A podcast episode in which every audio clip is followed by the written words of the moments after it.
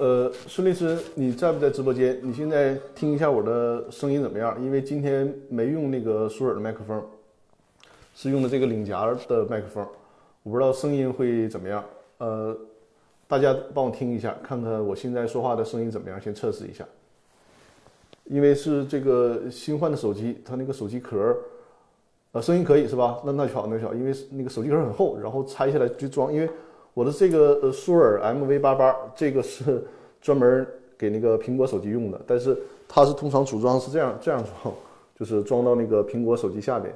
但是我新买的那个手机壳很厚，然后它接接手不好，还得把手机壳拆下来很麻烦，我就用这个领夹耳领夹耳麦跟大家来讲了啊，声音可以就行，声音可以就行。啊，这个背景音乐大家能听到是吧？颇具异域风情，因为上周日正是之所以没有进行直播，就是因为去了趟新疆克拉玛依去开庭，啊，应该是下个月，下个月还要去，也是公司法大爆炸的听众，然后找到了我，有一个诉讼的案子，呃，耽误了两周啊，因为大上周是因为休假，然后本来是想这个上周的周日。恢复直播，结果还去克拉玛依开庭了，所以说很抱歉。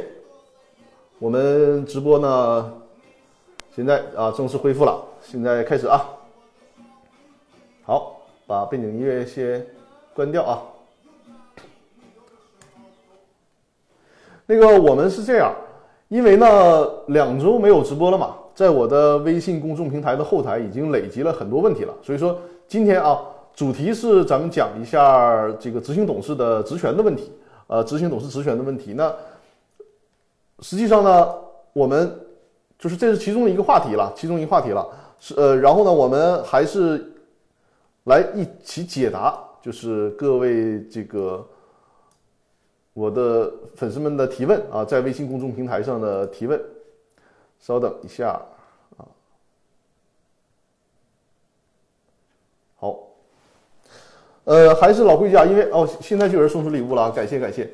还是老规矩啊，扫描二维码，公司法大爆炸这个微信公众平台啊，扫描二维码是干什么呢？因为在直播间里面留言提问会很麻烦，它可能有字数限制，所以说大家扫描这个二维码，在我的微信公众平台的后台进行提问啊。因为我的直播是可以看到回放的，所以说即便是你看到回放，你也可以扫描这个二维码进行提问，因为我会在下次直播的时候为大家进行解答。如果是喜马拉雅 FM 上的朋友呢，只能听到音频，那就在微信公众号里面搜索“公司法大爆炸”，就会找到这个微信公众号，然后在下面留言提问就行了。我会在下次直播的时候，呃，对大家进行解答。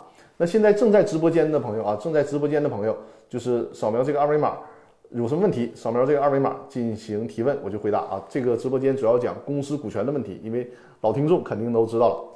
哦，这个手机换了之后，这这个这个屏确实大了哈，我得贴这么近才能把这个二维码呼到全屏上。好，那咱们就是话不多说啊，因为问题比较多，咱就开始进行解答。呃，于律师，于律师在我的这个微信公众平台上进行提问，应该是在十一月十四号的时候，因为这个微信公众号啊，它。就是你有可能有一个礼拜不看，那它这个消息就就没有了，你得手动的进行保存才可以。所以说我不知道之前是不是会错过大家的提问啊？如果有错过大家提问的，麻烦大家在直播间里再进行一下提问。呃，于律师呢，在我的微信公众平台上的提问，呃，提问给大家念一下他的提问啊。他说：“张律师你好，请教以下这个问题。呃，原发起人股东被女婿。”借名以发起人的名义呢成立了公司，就是，呃，这个这个老头吧，被他的女婿借名发起成立了公司。后来呢，原发起人股东未完成出资义务的情况下，以一块钱的价格把股权转让给了现在的股东。后来呢，因为公司租赁合同纠纷被债权人起诉，而且这个判决还生效了。经过执行呢，公司没有财产可供执行。现在债权人又以股东损害公呃债权人利益纠纷为由起诉原来的发起人，就是应该是起诉这个老头了，对吧？要求其在未履行出资义务范围内对生效判决承担连带责任。那么呃，于律师的提问呢是第一个，原发起人股东有责任吗？有可能免责吗？第二个就是，既要即便是要承担责任，能够减轻吗？背景是这个租赁纠纷的背景呢，是在三月三十一号的时候，租赁合同到期，呃，公司作为承租人没有如期交房，判决四月一号到六月三十号之间这个房屋占用费用，那么股权转让的时间呢是四月二十六号，也就是租期到期之后才发生的股权转让。哎，我这顺便说一句啊，我发现我这是新手机，它这个这个这个效果挺好啊。特别清晰，我不知道你们看是不是这个这个感觉啊，就是画质明显得到提升。好，呃，说说回来啊，刚才这个问题比较长，我给大家总结一下，就是说这个股东呢，相当于什么？他是隐名股东，相当于是隐名股东。托克维尔说确实很清晰，是吧？是我这明显感觉到了，就是异常清晰。呃，这个隐名股东呢，他在隐名了一段时间之后，可能是因为公司发生纠纷了，所以说呢。就把这个股权以非常低的价格转让出去了，而且他转让的这个股权还没有缴纳，就是还没有实际出资，是一个认缴出资就给缴纳出去了。那这个这种情况下，因为公司欠钱嘛，公司欠钱还不起了，那公司的债权人能不能找到这个转让股权的股东，要求这个转让股权的股东承担责任？这是于律师的提问啊，于律师，我不知道你在不在直播间，因为你是十四号的提问，不知道你你是不是持续关注这个提问啊？如果你在直播间的话，告诉我一声。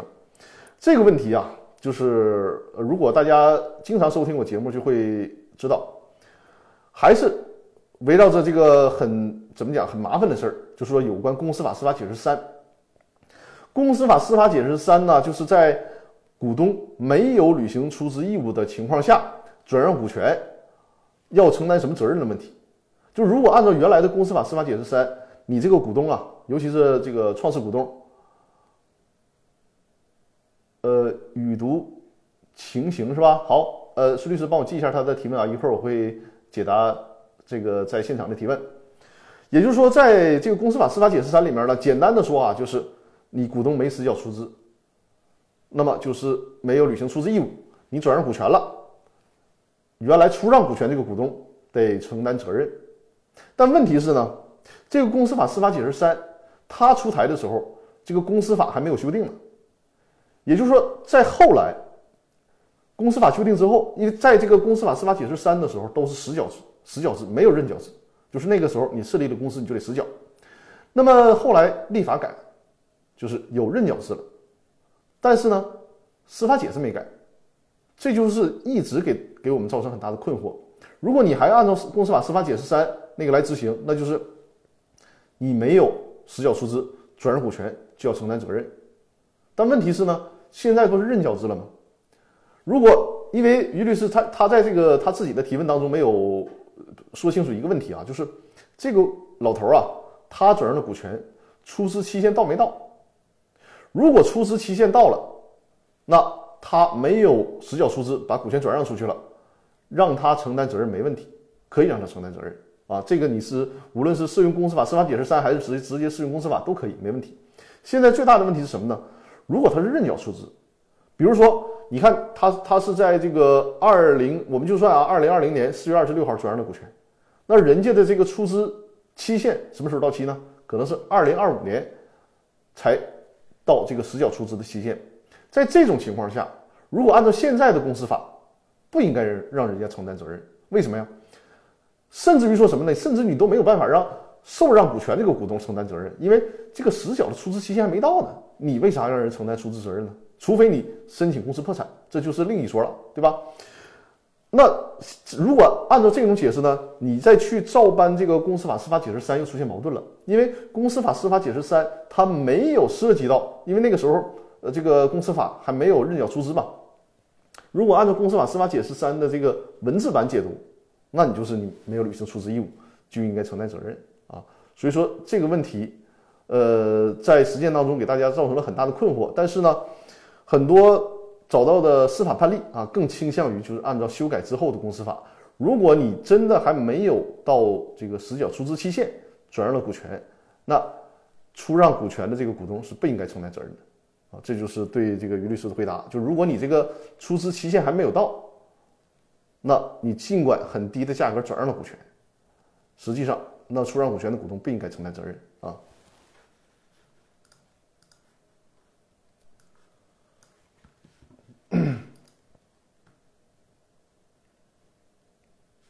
好，稍等，我给一个客户那个留个言啊，稍等。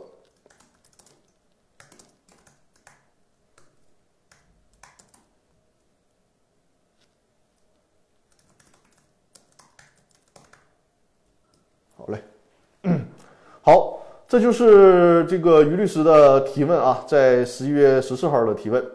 大家如果对我的提问就是没有听清，或者是呃。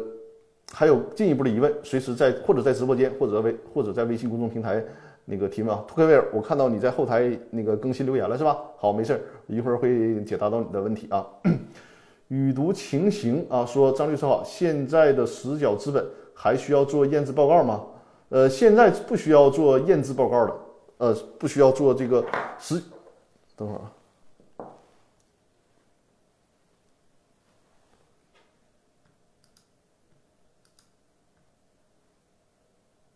就是不需要验资，但是呢，你得做评估，就是没有验资报告，你得做评估报告。这主要是指什么呢？是指这个非货币出资。呃，原来呀，在这个公司法呃这个认缴出资制没有实施实施之前，你哪怕是用现金出资、用货币出资，也得出要一个验资报告，就证明你已经实缴到位了。现在不是了啊，现在货币出资的话，没有验资报告，那就更不涉及到那个评估报告的问题了。如果是非货币出资，也没有验资报告，但是呢，你需要有评估报告。这个评估报告干什么用呢？你比如说啊，我要以一台奔驰车，呃，作价一百万进行出资，可能不需要验资啊，但是呢，你得同时拿一个评估报告，就评估机构评估你这个车辆的价值确实值一百万，这才可以。呃，肥肥小鱼苗说啊，那个萌新幺幺七。幺幺七说，股东非货币出资是不是一定要第三方机构出具评估报告？这个是的啊，这是公司法规定的，一定要出具评估报告。这是对幺幺七啊萌新幺幺七的回答，就是评估报告是一定出的，但是不需要出验资报告。评估报告的作用是什么呀？就主要是说你这个非货币出资确实值这个价钱啊，这就是这个评估这个评估报告的作用所在，也是公司法里面所要求的，非货币出资需要提供评估报告。好了。我们来看微信公众平台的第二个提问啊，第二个提问呢是啊，感谢感谢，第二个提问是呱呱呱呱留言提问，呃，你在吗？呱呱，你要在的话，在我的直播间告诉我一声啊。呃，呱呱的提问，他说张律师假期愉快啊，他应该是在我那个休假的时候，就是去成都休假，在那个时候提的问。呱呱说，呃，想请教一个关于决策风险的问题。他说呢，A 公司是一个股份公司，然后呢，全资设立了 B 公司有限责任公司，就是 A 公司出资投资啊，投资又设立了一个 B 公司，B 然后呢，B 公司没有董事会啊，B 公司没有董事会，只设立了一个执行董事，只设立一个执行董事。其实这个就是我们今天要探讨的这个主题了啊，只设立了一个执行董事，然后呢，有些 B 公司的决策问题，那么这个执行董事总是拿不定主意，动不动就向 A 公司请示。但是呢，A 公司应该有什么？就是 A 公司应该由什么层面来决策？因为你这正常 B 公司，你作为执行董事，你应该去做决断嘛。他决断不了，请就是请示他的股东嘛。这个 A 公司是 B 公司的股东，他请示他的股东。呃，呱呱在这里面提问，就是如果在这种情况下，A 公司应该是在什么层面上进行决策？比如说是这个呃董事会决策呀，还是这个股东大会决策呀？然后接下来说，因为只有 A 公司一个股东，B 公司的事儿呢，是不是在 A 公司的经理层就可以决策，还是呢要到董事会甚至股东甚至股东会啊？然后呢，公司法对于这种对外投资的事宜明确了决决策的权限，但是呢，对投资以后公司的经营管理甚至是重大事项就没有明确什么层级来决策了。就想问问这个问题啊，就这种这种情况应该什么层级来决策？这个公司法里面确实没有规定，因为呢，这个事儿。这是需要公司结合自己的情况自行规定的，或者是在公司章程当中规定，或者是呢是在就是这个管理性文件当中进行规定。那么这个问题里面呢，就是 A 公司是 B 公司的股东了，呃，B 公司呢自己的管理层就是这个执行董事嘛，很多事搞不定了，去请示股东，那股东应该什么层面决定呢？首先看这个 A 公司的内部有没有约定，有没有约定。实际上呢，B 公司的这个执行董事去请示 A 公司，就是请示股东的意见。那么，股东对所对他所投资的公司，如果没有特别规定的话，尤其是股份公司，那通常是应该由董事会决议的。因为这样，股份公司啊，它召开股东大会的这个流程更加复杂。你要是说，尤其是上市公司，那一年能召开一次股东大会已经了不得了，对吧？所以说，你要有什么事儿，你要等着股东大会决策，这个是不现实的。通常呢，就是这个由董事会决定就可以了。如果是一些小的事项，甚至于说经理都可以。注意啊，这不是公司法所规定的，就是一个常理。啊，正常的一个商业规则。如果你想去细化，我建议什么呢？你这个 A 公司就得是把相关的这种情况的决策由谁来决策，怎么高效率的决策写进公司章程里面，或者是公司的制度制度里面。另外呢，呱呱他接着下面还有个提问，他说呢，另外就是对于 B 公司的这种情况有没有什么好的建议？比如说设立一个董事会，A 公司呢再派两个董事过去，减轻 B 公司内部决策的压力。让其自己的让他自己的事儿尽量自己搞定，搞不定搞不定的再到这个股东会层面。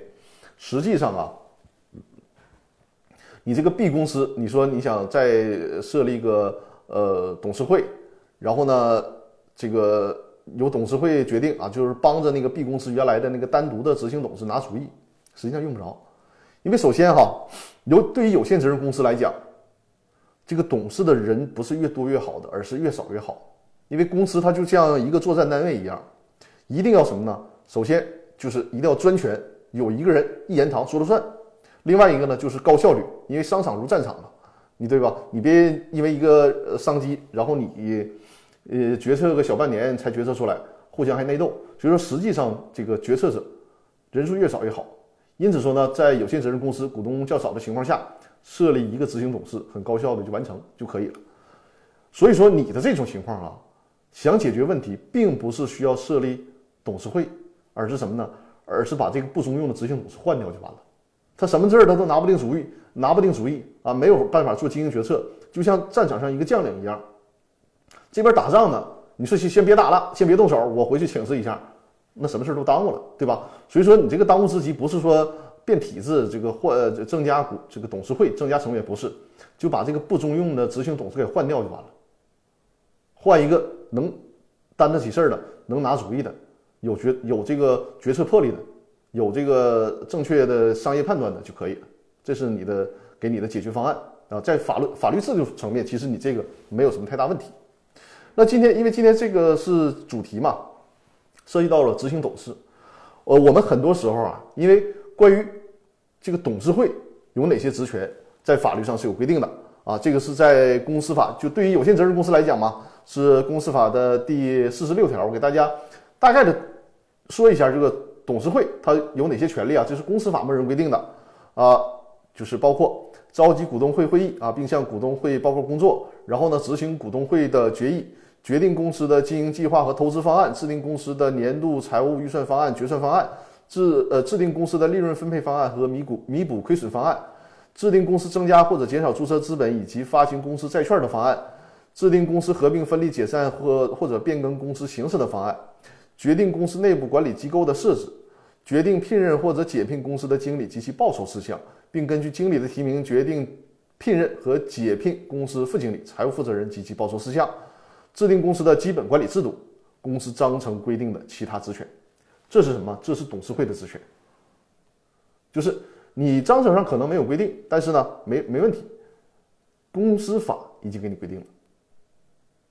但是有些人很很当然的就想说，哎，那是不是执行董事也是这样？就是我在这个公司章程里面，我不写这个执行董事的职权，然后呢，出现问题了就去找公司法援引公司法，这是不对的，因为呢，公司法里面规定，执行董事的职权由公司章程进行规定，也就是说呢，在公司法里面并没有明确的规定执行董事有哪些职权，而是。公司法里的原文是要说，执行董，你就是你可以有限责任公司不设董事会，只设一名执行董事，他有哪些权限呢？你自己的章程需要约定明确。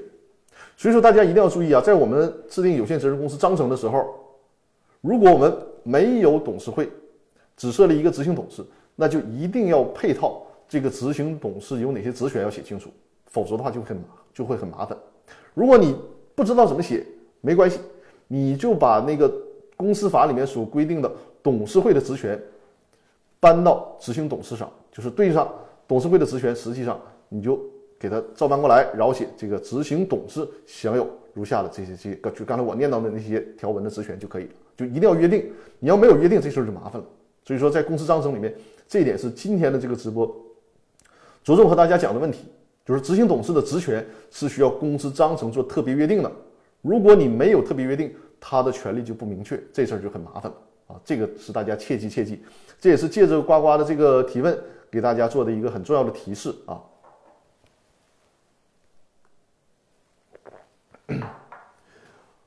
呃，呱呱，我不知道你在没在线啊，或者是希望你收看直播的时候，然后那个看到了，嗯，在那个后台回复我一下啊。好，这是对呱呱问题的回答。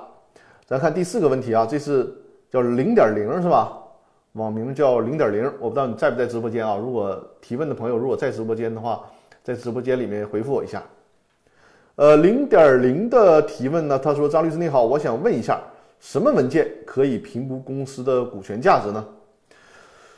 哎，你要说就是这个，这这就是他的问题了。他想问一下，就是什么文件可以评估公司的股权价值？实际上，你要说到评估，严格点说啊，你要评估的话，你肯定需要对公司做出审计，才能对这个公司的呃股权价值，最起码是从账面上的股权价值做一个判断，对吧？但是如果说你要落到法律文件上，就是翻译过来，你想看一下这个公司。股权到底值多少钱？看什么样的法律文件呢？那我建议你就是看资产负债表。资产负债表就是资产减负债，剩下的部分就是所有者权益，通常你就可以理解为那就是股权的价值了。啊，而且税务机关在股权转让的时候核实你这个主这个股权转让的所得，就因为你比如说你要是零对价转让，你你虽然写的零对零对价转让，但是人家税务稽查部门人家不不认可呀，对吧？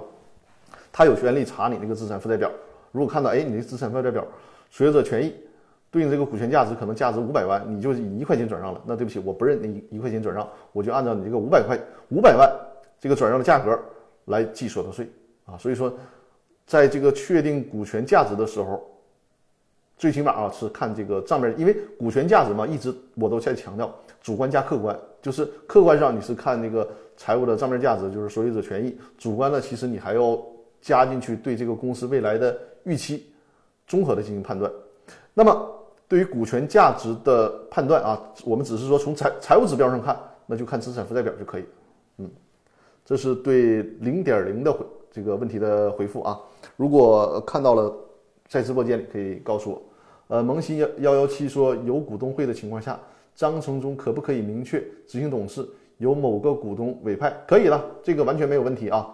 章程上和呃那个股东协议上都可以这么约定，就是执行董事就是某一个股东，他担任或者他委派都可以啊，这这样的约定没有问题。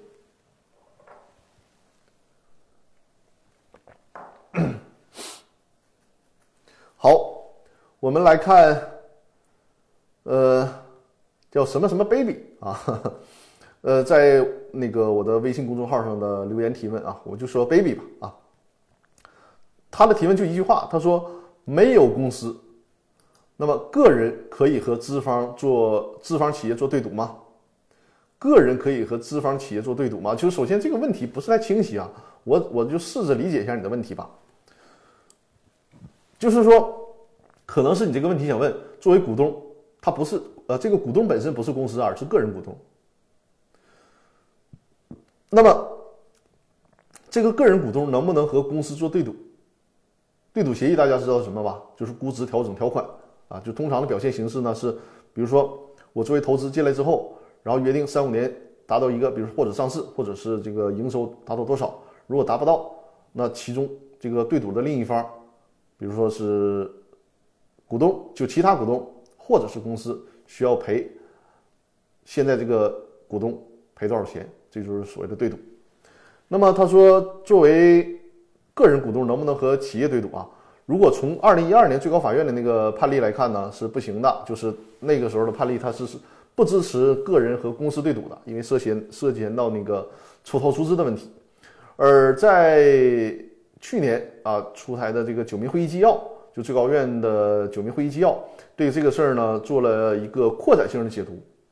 这个扩展性的解读呢，首先他认可股东和股东之间对赌，股东和股东之间你们怎么对赌都没问题，那是你们自己的事儿，对吧？这个没问题，但是呢，呃，也不绝对的去否认股东和公司之间的对赌，就是在符合若干条件下，股东和公司之间的对赌是有效的。在什么条件下呢？就是，呃，我简单的说，这个评判标准就是说，你这个对赌不会导致你抽逃出资，也不会导致坑害债权人利益。你比如说，你投资注册资本是这个一千万。然后呢，你通过跟公司的对赌，说你公司得退回我这一千万，你这是不行的，这就是抽逃出资了，对吧？但是呢，如果你这个对赌呢是呃一千万，然后实际上呢，你的那个出资是，比如说你注册资本是五百万，你让公司说我这个注册资本入到公司了，你不用还给我，但是呢，剩余的五百万你还给我，在这种情况下可以，但是呢，你还不能损害债权人的利益，就是我们假设这个公司很干净，对外没有欠款。然后呢，注册资本你这个股东该交一缴了，那是多出来的那部分，公司可以退给你，就作为对赌失败嘛，这个退回到你这个股东，这是可以的。如果你公司还欠着大量外债呢，你欠别人钱还没还，然后你通过设立一个对赌协议，你把这个公司的钱抽出来给到你这个股东，这是不可以的。所以说，在有限的条件下啊，就是九民会议纪要，最高法院，呃，把对赌的范围做了扩大，就是在我刚才所说的这些前提条件下，那么。股东可以和公司对赌啊，这是对你问题的解答。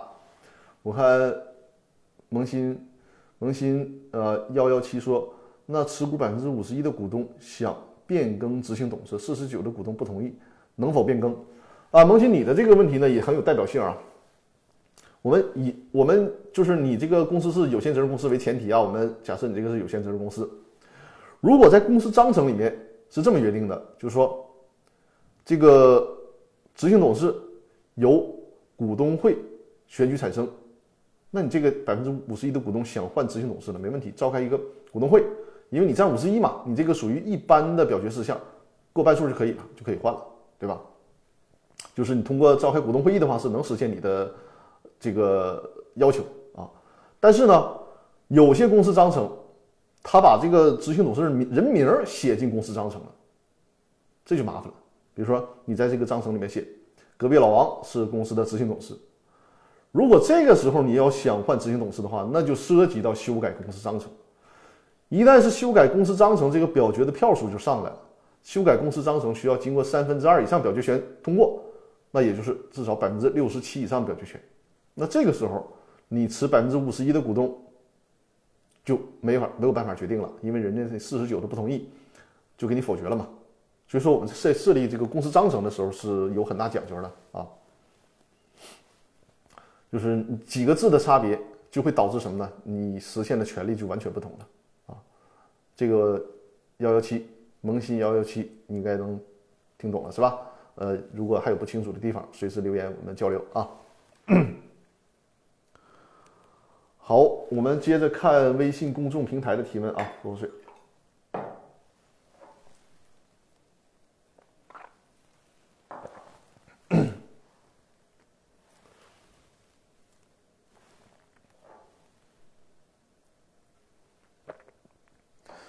呃，仁者不忧也是我的老观众了啊。阿蒙新幺幺七说懂了，多谢，不客气，不客气。呃，仁者不忧，你应该在直播间吧，是吧？在直播间的话，告诉我一下啊。呃，仁者不忧，我的这个老观众了。他的提问呢是：张律师你好，不知道这个周日的晚上一直播能不能按时的直播？你看已经按时的直播了吧？放心啊，好在呢是吧？那太好了，一直在努力的听。好，有什么问题咱随时交流提问啊。也也可能我我的语速。会过快啊！大家随时阻止我啊！随时的这个这个，如果有没听懂的地方，让我的这个节奏慢下来啊！因为今天的问题会很多，所以说我这个语速可能会会快了一些。呃，忍者不不由说呢，呃，先提一个问题啊，就是甲公司给乙公司在银行贷款提供担保，这个甲公司啊，甲乙丙丁的甲，哦，感谢送出的礼物啊。这个甲公司呢给乙公司提供担保，然后呢担保的程序呢是合法的，也召开了股东会，也形成了股东会的会议纪要。后来呢甲公司注销前，呃，他说后来甲公司注销前提是甲公司的股东没有实际缴纳注册资本啊，就是在这个刚才我说的前前提啊，甲公司给乙公司提供了担保，然后后来呢甲公司想注销了，但是呢。甲公司这些股东没有实缴注册资本啊，都都是认缴制。那么，忍者不由说，我想知道这个甲公司的股东的个人账户、个人的财产有没有可能被直接强制执行？哎，这是一个很有意思的问题啊！大家听懂他的这个问题了吗？就是甲公司给乙公司提供担保。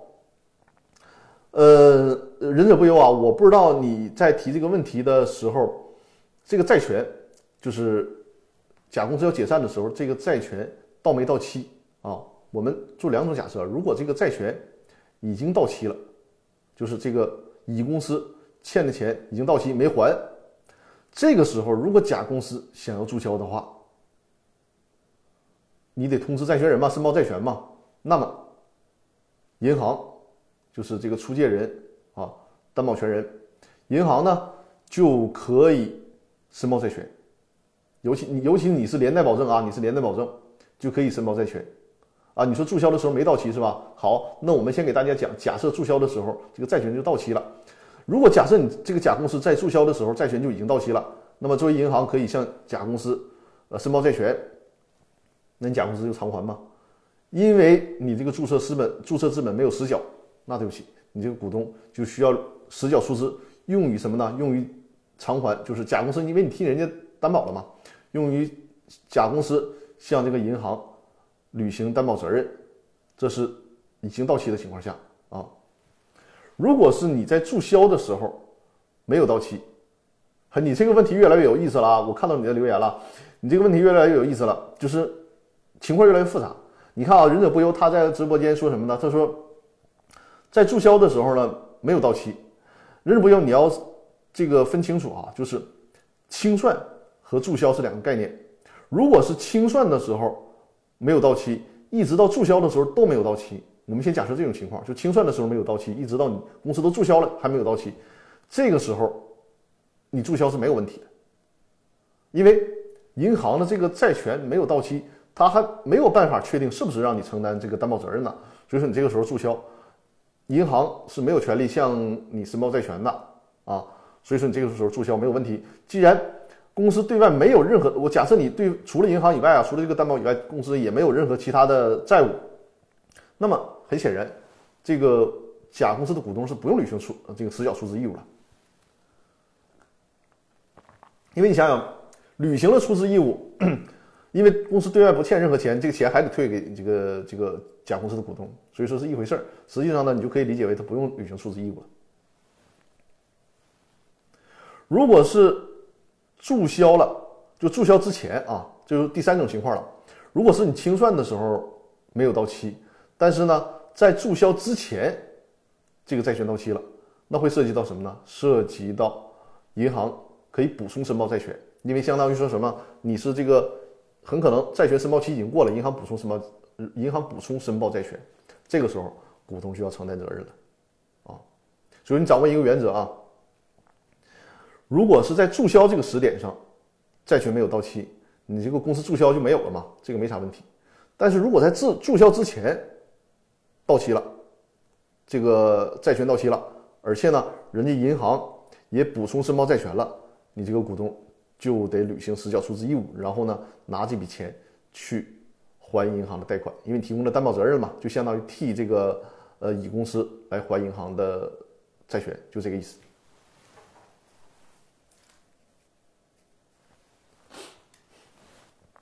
因为就是很多假设前提条件嘛，这个问题回答起来也相对复杂一些啊。忍者不忧，不知道你听清楚没有啊？如果有什么问题，随时在直播间里进进行这个交流啊。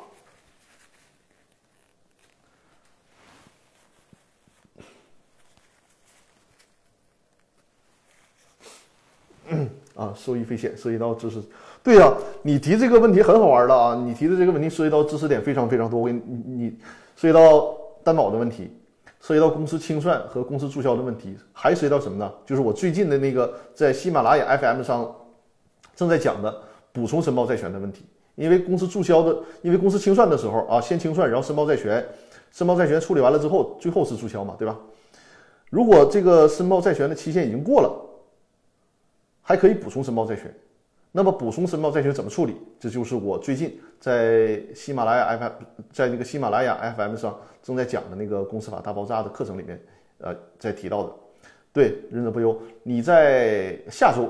下周那三个音频啊，下周周一、三、五那三个音频，对于这个补充申报债权这里面的问题就会讲得很清楚了，你注意收听一下。嗯，你这个很很有意思，很有意思的问题啊，很有那个那个代表性的问题，也是知识点非常密集的问题。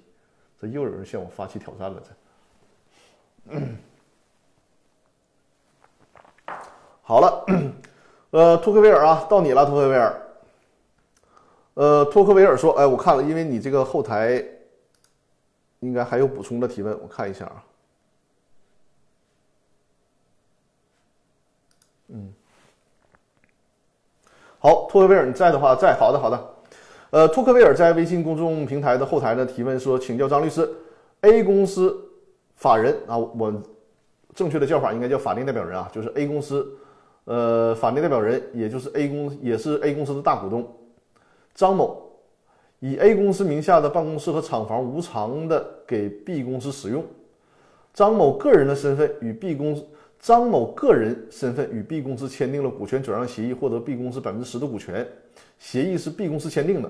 我在后台提就是问你的这个情况，就是在这这里啊。如果张某他是 B 公司的股东，然后呢，张某还买 B 公司的股权，那么他不应该跟 B 公司签订股权转让协议，因为。公司没有办法卖自己的股权，他想买买 B 公司的股权，只能和 B 公司的股东签订股权转让协议。我看看你这个补充留言，这个股权是由 A 公司原有的股东划转过去的，认缴的期限要到二零二二年，到还没到，转让是二零一八年发生的。首先啊，托克维尔，我一定要讲清楚，就是你说你所说的张某与 B 公司签订股权转转让协议，这个肯定是有问题的啊，就是。公司他自己没有办法卖自己的股权，你一定要搞清楚他实际上转让给张某股权的到底是谁，这个需要搞清楚。然后呢，他接下来说，并已工商注册完毕，呃，签协议的时候呢，B 公司的注册资本未实缴到位，未来张某是否还要补足未实缴部分的注册资本？记得以前张律师在直播中说到，如果是和股东之间签转让协议的话，是要补足未缴纳的资本。呃，未缴纳的注册资本，但是协议和公司签订的，是否要继续履行未实缴的注册资本？那么，我觉得你这个问题的最关键点还在于，这个张某不应该也不可能和 B 公司签订这个购买 B 公司股权的协议，这是个问题啊。然后，至于你说的，如果张某他买的股权是没有实缴出资的股权。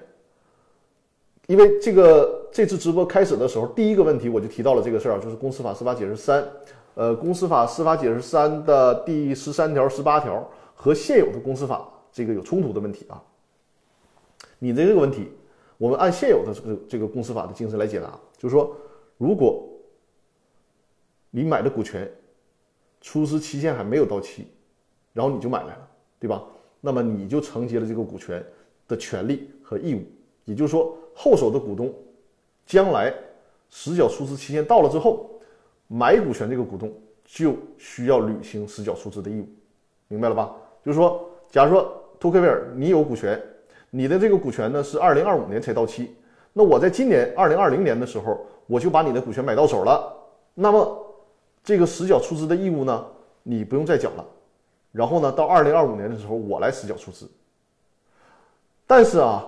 鉴于目前公司法司法解释三和公司法现在的这个认缴出资制有矛盾，我们避免数累，因为很可能在这个期间，虽然我们俩法律关系理得很明白，对吧？但人家就是拿着公司法司法解释三的第十三条、第十八条，要求你出让股东承担责任。为了避免这种纠纷和麻烦，现实当中我只能这个告诫大家，转让股权的时候。尽可能的履行完实缴出资义务之后，再转让这个股权，避免我说的这些麻烦。因为即便是你这个官司可能有打，可能能打赢，但是人家拿这个去起诉你，你还得应诉，很麻烦，对吧？如果是有条件的话，你你转让股权的时候，最好是把这个股权实缴出资完毕，然后再转让股权，这是从安全的角度来进行解读啊。如果从法律理论的角度，就是说，如果你转让的是没有到期的，就是实缴出资期限没有到的股权，实际上呢，按照现有的公司法的精神，应该由后面那，就是后面买你股权的那个股东来履行出那个出资义务，不应该再再去找你了，明白了吧？托克维尔啊，你的问题我不知道，这个我解答的是不是你要问的核心问题啊？如果有什么新的情况，可以这个给我留言啊。我们还是来展示一下二维码啊，大家记得可可以管呃这个点击屏幕的应该是左上方啊，左上方关注我的直播间，每周日晚上的八点给大家进行直播啊，关注我的直播间，也欢迎把我的直播呢多多转发，转发到新浪的那个微博和微那个朋友圈啊，让更多的人知道我们的直播间啊，谢谢大家的支持。然后如果现在啊，包括现场，包括听回放，如果有任何的问题啊，就是扫描二维码，因为直播间里面留言它可能受字数限制，扫描二维码在微信公众号里面留言进行提问，我在现场会给大家解答啊。即便是收看回放啊，即便是收看回放，那么也一样，扫描二维码之后呢，我在下次直播的时候，因为我在后台会看到你的问题嘛，我在下次直播的时候会给大家进行解答。如果是这个喜马拉呃，如果是喜马拉雅 FM 上的朋友呢，因为你是收听回放嘛？你看不到我这个二维码，那你就在微信公众号上，在那个微信公众号上找“公司法大爆炸”啊就可以了。关注之后直接留言就进行提问，我会在下次直播的时候进行解答啊。肥肥小鱼苗说：“张律师你好，股东会会议纪要算是股东会的决议吗？不算是啊，会议纪要只记录这个过程，股东会的决议呢是需要决定就是具体事项这事儿行还是不行，具体什么方案这是。”这个股东会决议，所以说规范的来讲，需要形成股东股东会的决议，因为你呈现给工商行政管理部门的也不是会议纪要，而是这个股东会决议。就首先名头就是某某公司的股东会决议，得是这样才可以啊。我再看一下，应该还有个留言提问是吧？因为我今天带的是那个领夹麦克风，可能我喝水的声音都会录进去。呃，有个叫李啊，一个字李李提问，呃，这位李叫李的朋友，你在吗？在的话，告诉我一声啊。呃，托克维尔说明白了，逻辑和那个是一样的，谢谢，不客气，不客气啊。那个萌新分享了我的直播，非常非常感谢啊，大家欢迎多多转发和分享我的直播。呃，李同学啊，你在吗？在的话，在直播间告诉我一声，因为我看到你的留言提问了。啊，这个忍者不由分享了我直播，非常感谢，非常感谢啊。啊，小鱼苗说：“谢谢张律师，不客气。”呃，对这个收看我的直播就是对我这个很大的支持了啊，然后多多转发。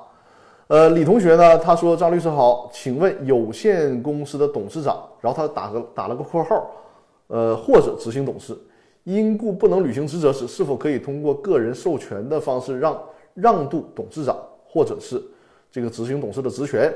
被授权人对外签订的合同有效吗？大家听明白这个问题了吧？”李同学，你要在直播间告诉我一声啊！呃，感谢忍者不忧，我看到你分享了我的直播，非常感谢。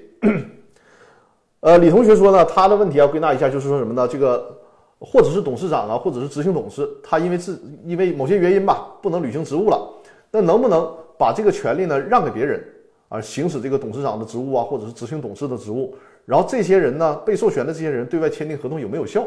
哎，这是一个很典型的问题啊。首先。呃，这个从有限责任公司来讲啊，我们先说董事会啊，董事会是三名董事以上嘛，对吧？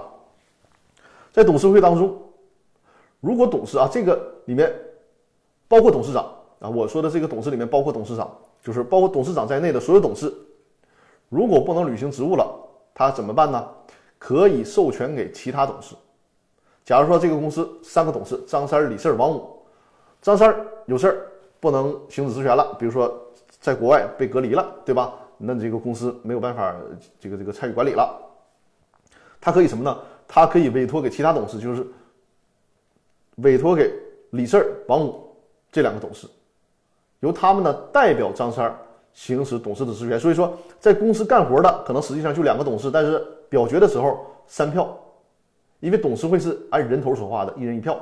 那么比如说这个张三儿，他委托李四儿说你表决的，你你就替我表决就行了。那么李四儿相当于什么？手里拿了两票，因为他自己本身也有一票嘛。那么张三儿、李四儿一表决两票，尽管王五反反对这个董事会的决议可以通过，这就是委托。但是要记住啊，董事只能委托其他董事行使职务，而不能委托这个公司董事以外的人。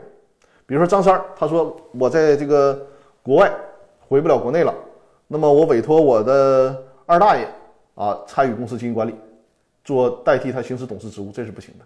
就是在董事层面，必须什么呢？必须委托其他董事，而不能委托除董事以外的人，包括股东也不行，因为他没有董事身份就不可以啊。这是这个有限责任公司能不能委托的问题啊。如果你想委托，只能给委托给其他董事。那至于执行董事就一个人。你就没有办法委托了。所以说，在执行董事不能履行职务的时候怎么办？赶紧换人，股东会层面赶紧重新选一个这个执行董事啊。这是这个问题的回答。而股东会啊，股东可以委托其他人参与表决，就是股东可以委托其他的股东。我今天开股东会了，那么股东委托其他人投票表决没问题，去参加股东会没问题。注意啊，股东既可以委托其他的股东，也可以委托。其他的不是股东的人来代替他行使，比如说这个股东，他委托他的二大爷来参与股东会行不行？可以。他委托律师来参与股东会行不行？可以。但如果是董事，你说董事我参加不了了，我委托个律师来参与董事会，这个这个是不行的，啊，这个是不行的。就是董事会它是相对闭环的，而股东呢，股东会他可以委托任何人，只要是一个完全民事行为能力人，他就可以授权，授权然后。参加公司的股东会。好，我看一下，嗯，其他的提问啊，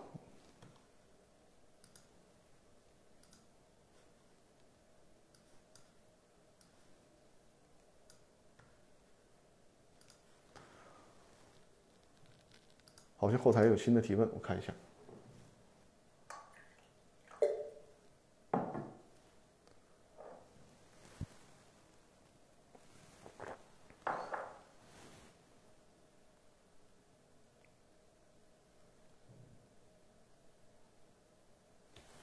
哦他是要加我微信，哦，现在很愁哦，这两个微信人都快满了。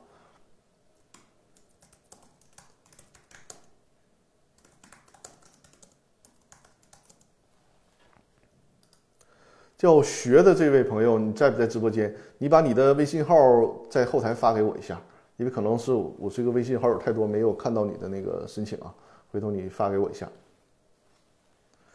好，我看这个这个间隙。暂时没有人提问是吧？我也我也喘口气儿啊。今天的提问非常的密集。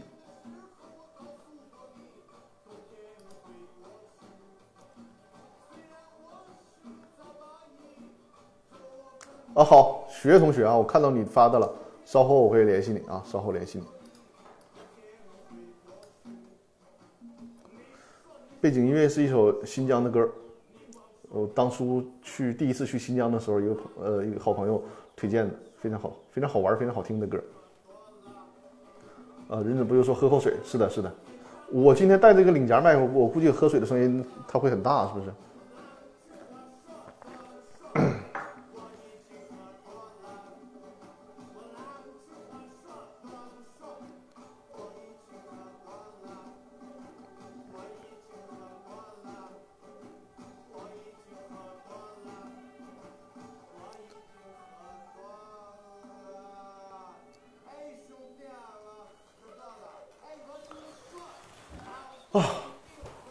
直播还是老规矩，一个小时啊，还有十分钟的时间。呃，感谢涂黑本送出的礼物啊。啊。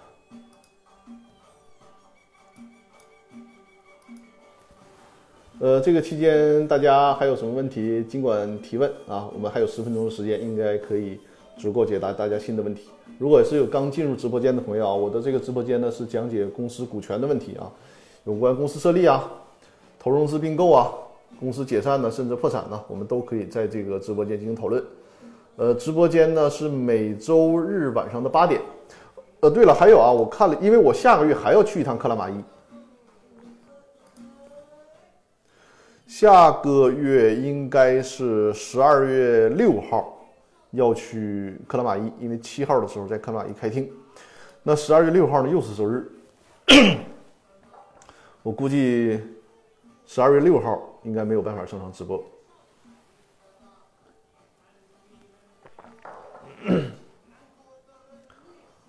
我这因为年底了嘛，开庭非常非常的密集，导致我公司法大爆炸的音频都有三期啊没有及时的更新，现在都已经恢复更新了。下周呢要去一趟广州的台山开庭，然后呢应该是还要去辽宁本地是葫芦岛呃葫芦岛葫芦岛葫芦岛还有盘锦。然后再有就是下个月，呃，要去克拉玛依开庭。啊，今年这这有点过于充实了，是吧？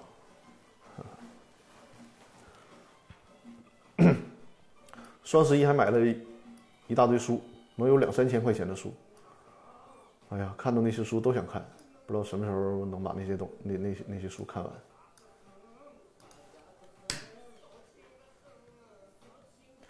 呃，大家，我现在这个音乐，大家能不能听到背景音乐？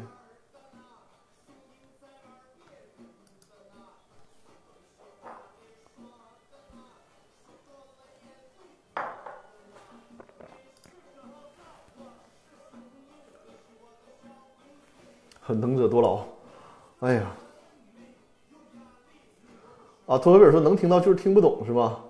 我我稍微大点声，因为我这个麦克风不知道效果好不好。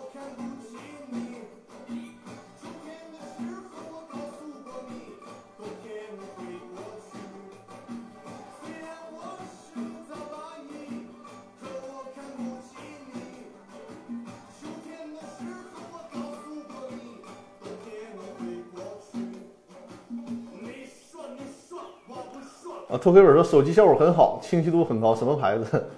哎呀，iPhone 十二 Pro Max，呵 呵果粉没有办法，实在经不住诱惑。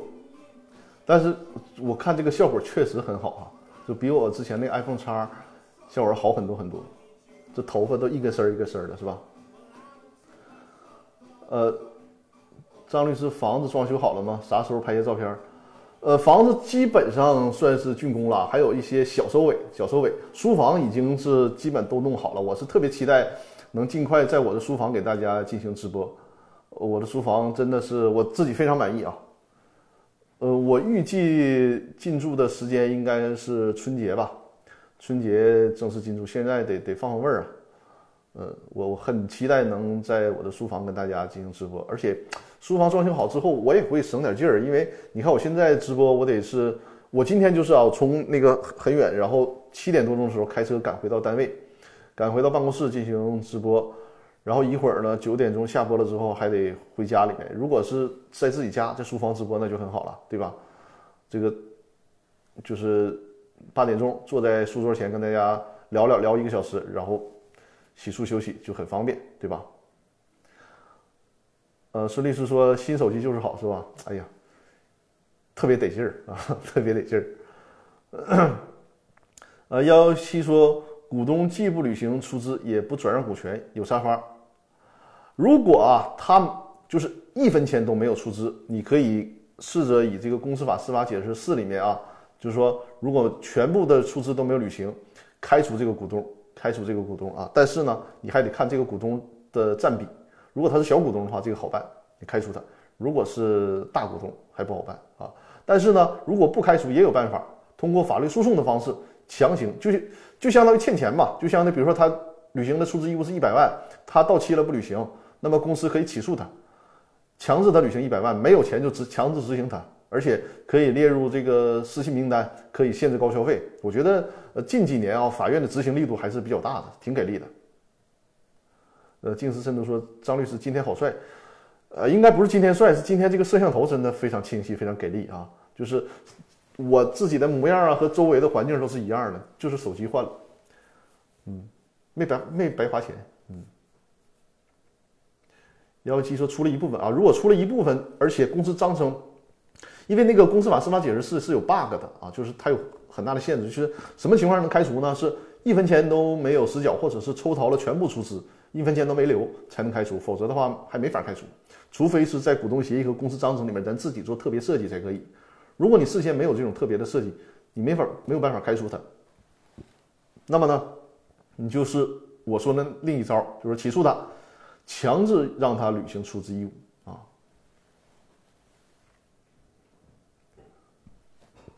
刚才那首歌大家听到了吧？就是那个背景音乐的歌是吧？一个新疆的叫王洋唱的啊，新疆好像一个新疆说相声的他唱的歌，非常欢快是吧？因为我第一次去新疆的时候，我那个新疆的朋友就说说你们汉族人听的歌太伤春悲秋了，太多愁善感了，全是搞对象的。你看我们新新疆人的歌，啥什么歌都很欢快。而且是歌唱蓝天，歌唱雄鹰，这种气度啊，这种维度多么不一样！我觉得确实说的非常非常有道理。你像我们这个汉族人听的歌，确实是哈，唧唧歪歪的啊，这个什么爱你啊，爱爱不爱不成啊，这那的，对吧？就是往往都是很伤感的。你看人家这小小曲儿多欢快，对吧？就是你就像扭两下的感觉，听这小曲儿，我非常喜欢新疆。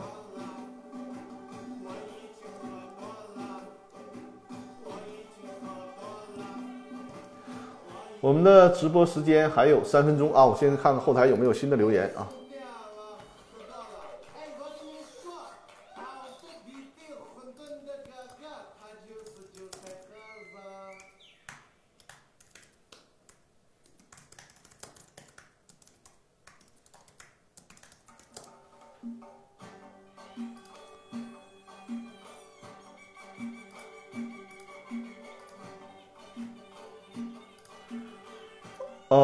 萌新三三幺，萌新三三幺说被限高了，但拿别人的银行卡消费住星级酒店有啥有啥法办他？他拿别人的卡消费倒倒是行，但是住星级酒店应该是不行的，因为现在住酒店得用自己身份证，对不对？那除非说他让别人住，然后他半夜他偷着爬进去，只能是这样，否则的话，他要是真正自己入办入住是办不了的。就是如果办入住，直接酒店就应该拒绝的。如果你发现这种问题，酒店没有拒绝，你就向法院进行举报。嗯，你就拿别人卡消费这事儿，你阻止不了他。就别人有有人愿意给他花钱，你这事儿你阻止不了他。但是如果他呃住酒店呢，呃或者是这个乘飞机啊，或者是坐那个高铁呀，这个是不行的。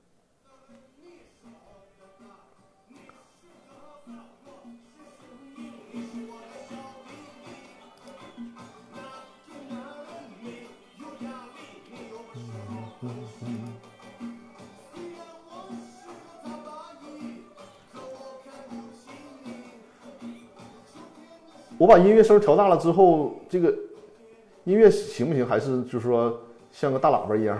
就是我不知道声音会会不会能凑合听啊？听说限高之后会影响子女的就业和公务员，有这个话吗？呃，在一定程度上是是会影响的，就不是限高啊，是列入失信名单。大家这个大家一定要区别啊，就是说列入失信名单和限高它是两种惩罚措施啊。列入失信名单。这个它的惩罚力度会更大，就是刚才你提到了啊，甚至于说你可可能出国也会受影响啊，或者是呃报考公务员啊，甚至子女啊，这都会受影响。但如果是限限高，就限制高消费，只针对他个人，就是不能住星级酒店，不能呃坐飞机，不能坐高铁，这是限制高消费。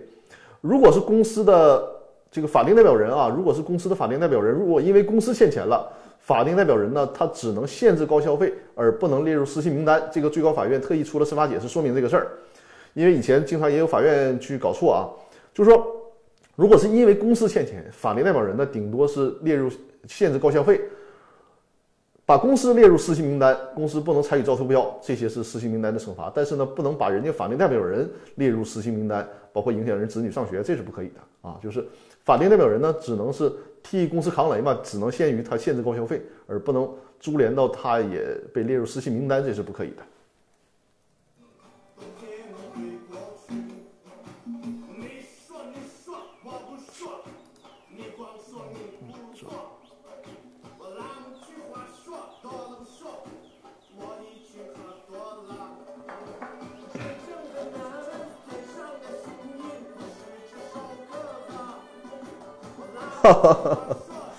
我听这个歌，感觉在那听看春晚是吧？多欢乐呀！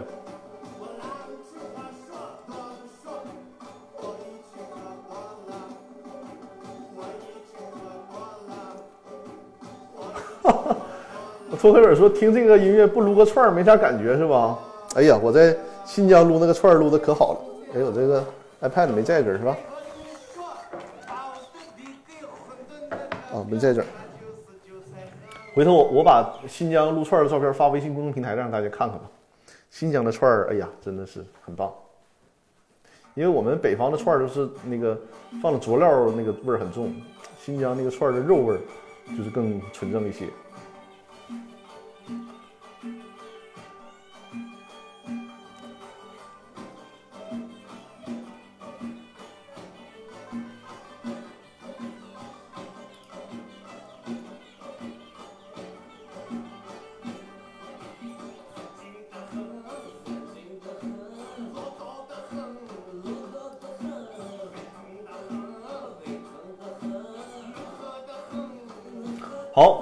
我看了一下啊，微信公众平台现在后台没有人留言啊，我在最后再展示一下二维码啊。如果大家有什么问题啊，因为我们快接近尾声了嘛，呃，如果大家有什么问题，可以在这个截图或者是直接扫描二二维码，在微信公众平台里那个留言提问，我会在下次直播的时候呢为大家进行解答啊，为大家进行解答。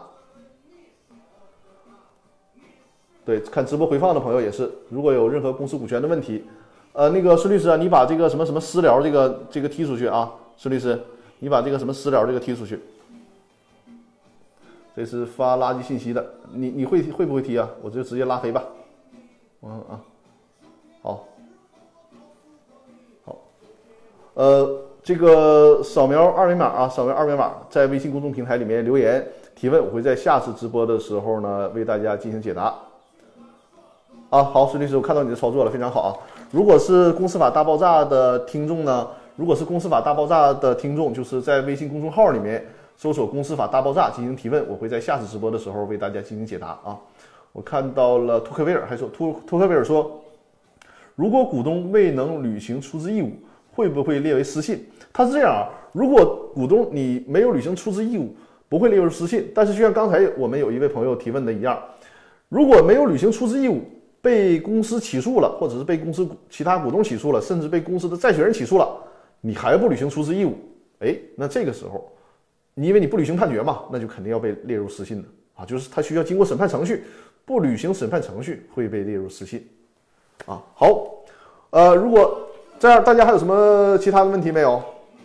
如果没有的话呢，我再看一下我的微信公众平台的后台啊，如果没有。就今天直播就到啊！我再展示一个那个小儿童的二维码，如果大家想收看《公司法大爆炸》的视频精品课啊，就可以扫描这个二维码进行购购买这个呃视频精品课。视频精品课呢是配合的讲解和幻灯片的一个非常呃精心制作的课程，这是小儿童的视频精品课。如果大家想这个系统的学习公司股权和那些关键节点性的问题，就扫描这个二维码。这里面还包括了公司注销的全套课程。还有呢，就是电子商务法的课程在这里边。好，我们各位新老的观众，还有没有其他的问题？如果没有的话呢，托克维尔说的，早点休息。是的，是的。啊，感谢感谢大家分享的我直播啊！大家关注我的左上方的头像，点击关注之后啊，下次有直播就会随时的通知大家。也欢迎大家把我的直播间呢，呃，分享到这个微信里，分享到。那个新浪微博里，我的直播间是讲解公司股权的问题的。那今天时间也差不多了，已经过了这个五分钟了哈。呃，非常开心啊，跟尤其我们这些老朋友啊，非常的给力，有这么多的问题，我们可以互相探讨。这个有问题，还有让我们交流的更加的充分啊。好，那我们今天的直播呢，就因为今天我看因为两个星期没有直播了嘛，今天人数还挺多，呃，将近二百三十人了。感谢分享，感谢分享。那好了，我们今天的直播呢就到这里了，好不好？啊，在这个欢快的歌声当中，我们结束这次的直播啊。大家也都说了，这新手机没白换，视频效果非常好，我自己看着也很舒服哈。不客气，不客气。嗯哼，好，那我们今天就到这里了，感谢各位，感谢各位，我们下周日啊，下周日晚上的八点，因为是每周日晚上的八点都会有直播，那我们下周日晚上的八点再见，跟大家分享公司股权相相关的问题，然后大家在这一周里面，如果你想到了什么问题想提问，就尽快在我的公众号里面留言进行提问，下周日晚上八点，拜拜。感谢感谢感谢大家，好，下周见，下周见，拜拜拜拜。